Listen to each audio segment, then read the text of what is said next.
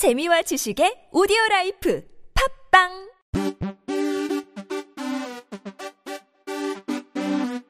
지금은 지금은 지금은 그냥 들어.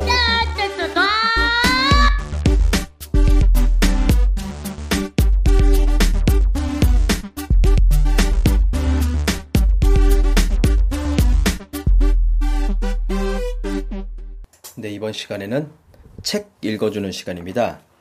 어, 오늘은 오랜만에 시집을 한 편 읽어드리려고 합니다. 어, 왜 시집을 읽었냐면 이게 제 책장 속에서 이렇게 뒤적뒤적거리다 보니까 이 시집 뒤에 어, 굉장히 좋은 말이 있어서 이제 말 끌리더라고요. 요즘에 인터넷을 조금만 하다 보면 다 아실 텐데 혐오라는 단어가 굉장히 많이 나오죠. 혐오라는 단어. 그래서 저는 그거에 대해서 좀 생각을 해봤습니다. 혐오. 그 다음에 폭력. 그렇게 뭐 곰곰이 생각하고 있는 과정에서 이 시집의 뒷부분이 보이더라고요. 어, 시집은 김기택이라는 시집의, 어, 김기택이라는 시인의 소라는 시집입니다. 자, 뒤에 나오는 글을 한번 읽어드리겠습니다. 저녁에 집에 돌아와 늘 하던 대로 씻고, 먹고, 잠시 쉬는데 내 몸이 가늘게 떨고 있다. 나는 아무렇지 않은 것 같은데 내 몸은 나 몰래 떨고 있다. 늦도록 지치지 않는다. 그치지 않는다. 그동안 눈치채지는 못했는데 내 몸은 오랫동안 이 짓을 해왔던 것 같다. 삶을 견뎌내기 위해 몸은 병과 상처가 필요하다. 몸은 그 자체로 또는 심리적으로 일상의 폭력에 노출되어 있다. 어떤 폭력은 자신의 내부에서 자가 생산되기도 한다. 이 폭력이 몸 안으로 들어오면 몸은 뜨거워지고 떨린다. 먹이를 소화시키는 오래된 본능 때문에 몸은 제 안으로 들어온 것은 무엇이든 제 몸으로 바꾸려 한다. 폭력이 몸이 되려고 뜨거워지고 떨리는 과정이 병이다. 몸 안으로 폭력과 병은 하나가 된다. 폭력과 병은 폭력도 아니고 병도 아닌 그냥 몸이 된다. 병은 없어지면서 몸에 자국을 남긴다. 상처는 폭력이 몸에 들어와 그 몸과 하나가 된 자국이다. 상처는 보이는 것이건 보이지 않는 것이건 폭력의 기억을 남긴다. 몸에 새긴 기억은 너무 깊어서 몸과 분리되지 않는다. 몸은 누대로 전해오는 무수한 병과 상처의 산물이다. 내 몸은 매일, 매 순간 앓는다. 병과 상처는 내 눈이고, 코고, 입이고, 손발이다. 어, 이런 식으로 이제 뒤에 책 시집 뒤에 이렇게 써 있는데 시 내용도 그런 것 같고 폭력에 대해서 얘기하고 있어요. 그것도 외부적인 폭력도 있는데 내부적인 폭력이 있다는 거죠. 요즘에 혐오, 그 다음에 뭐 분노, 막 이런 것들이 계속 양산되고 있는 상태에서 나와 다른 것들에 대해서 이제 이해하지 않음 그런 정서가 굉장히 강한데 어, 이 시를 읽어보면 사실은 자기 안에도 폭력성이 굉장히 많다는 걸 알게 되죠. 나 스스로도 굉장히 폭력성이다.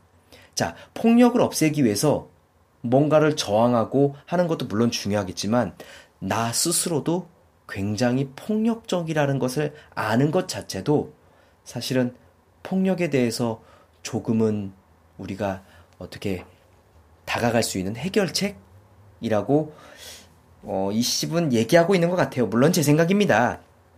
그래서 그런 거와 관련된 이제 시를 제가 한번 몇 개를 읽어 드릴게요. 어, 첫 번째. 계란 프라이. 자궁처럼 둥글고 정액처럼 걸쭉하고 투명한 액체인 병아리는 이윽고 납작해진다. 프라이팬 위에서 점점 하얗게 응고되면서 꿈틀거린다. 뜨거운 식용유를 튀기며 꿈틀거린다. 불투명한 방울을 들썩거리며 꿈틀거린다. 고소한 비린내를 풍기며 꿈틀거린다. 굳어버린 눈, 굳어버린 날개로 꿈틀거린다. 보이지 않는 등뼈와 핏줄을 오그라뜨리며 한 번도 떠보지 못한 눈과 한 번도 뛰어보지 못한 심장과 물 한 모금 먹어본 적이 없는 노란 부리와 똥 한 번 싸본 적 없는 똥구멍이 자유롭고 평등하게 뒤섞여 응고된 계란 프라이 흰 접시에 담겨진다. 열린 음악에 흥겨운 노랫가락이 퍼지고 따뜻한 김이 오르는 저녁 밥상. 자, 굉장히 우리가 일상적으로 먹는 계란 프라이를 이렇게 누군가의 어떤 누군가는 아니죠. 어떤 것의 생명을 빼앗아 가는 과정. 이런 식으로 묘사한 굉장히 일상에서의 그런 자연스러운 것들에 대해서 묻어나는 어, 자신들의 폭력, 자기 내면의 폭력, 어쩔 수 없는 폭력들 이런 것들을 보여주는 시였다고 저는 생각합니다. 자, 그 다음에 두 번째, 어, 직선과 원.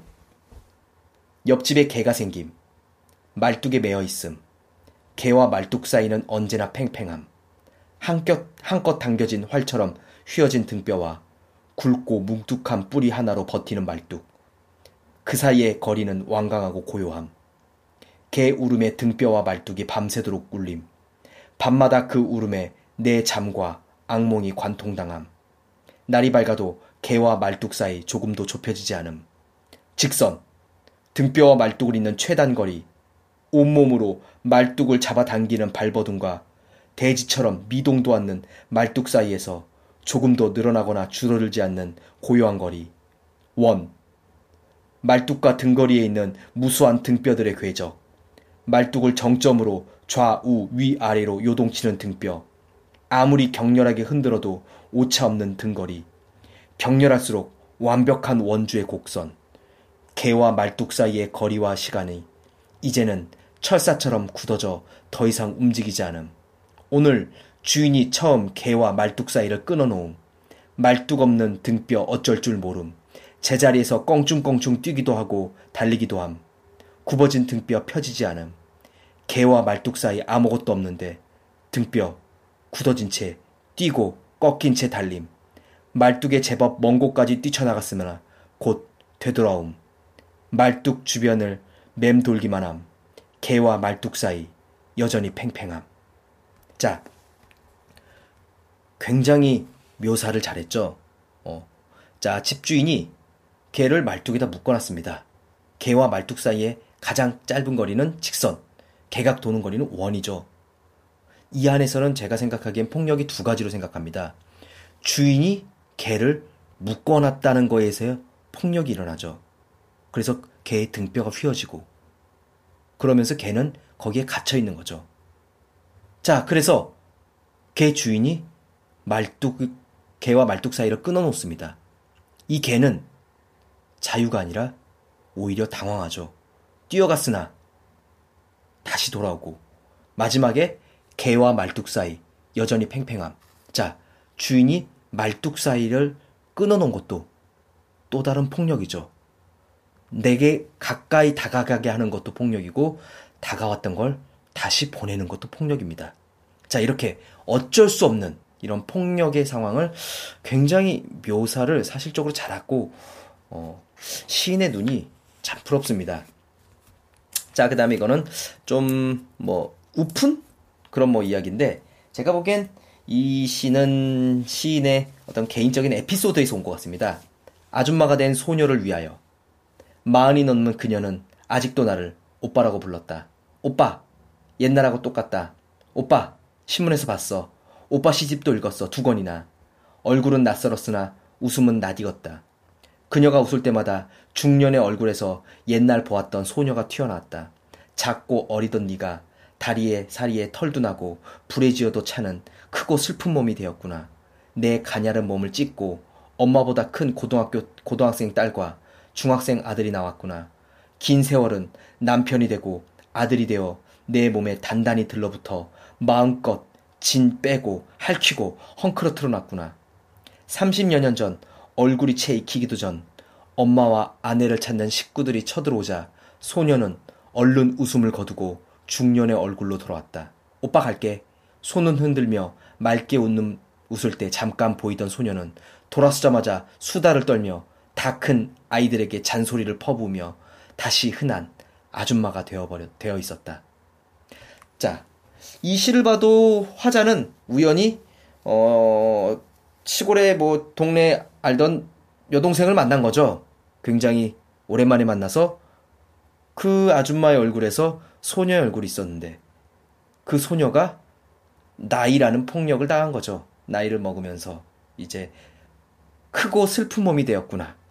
자, 그런 과정에서 또, 자, 또 이제 식구들이 오니까 다시 자신도 자식들한테 폭력을 퍼붓는 그런 흔한 아줌마가 되고 참 아이러니하죠.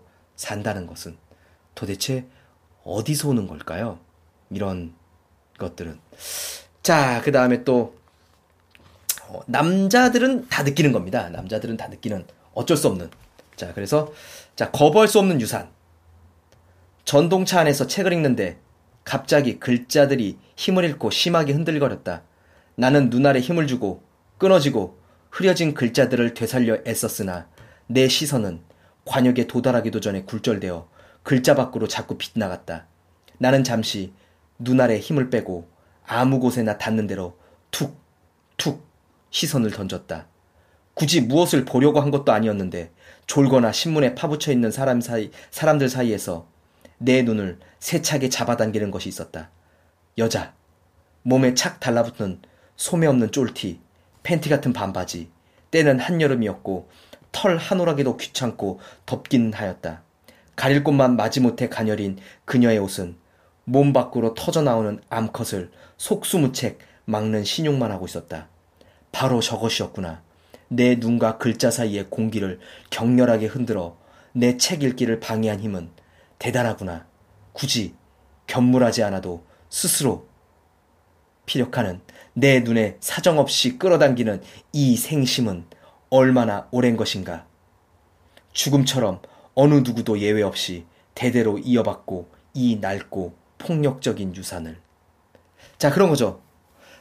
남자들은 어쩔 수 없이 끌리죠. 젊은 여자한테 시선이. 자, 이것도 어떻게 보면 어쩔 수 없는 폭력이란 얘기죠. 내가 뭐 어떻게 한 것도 아니지만 내 안에서 폭력이 있을 수도 있구나. 라는 거죠.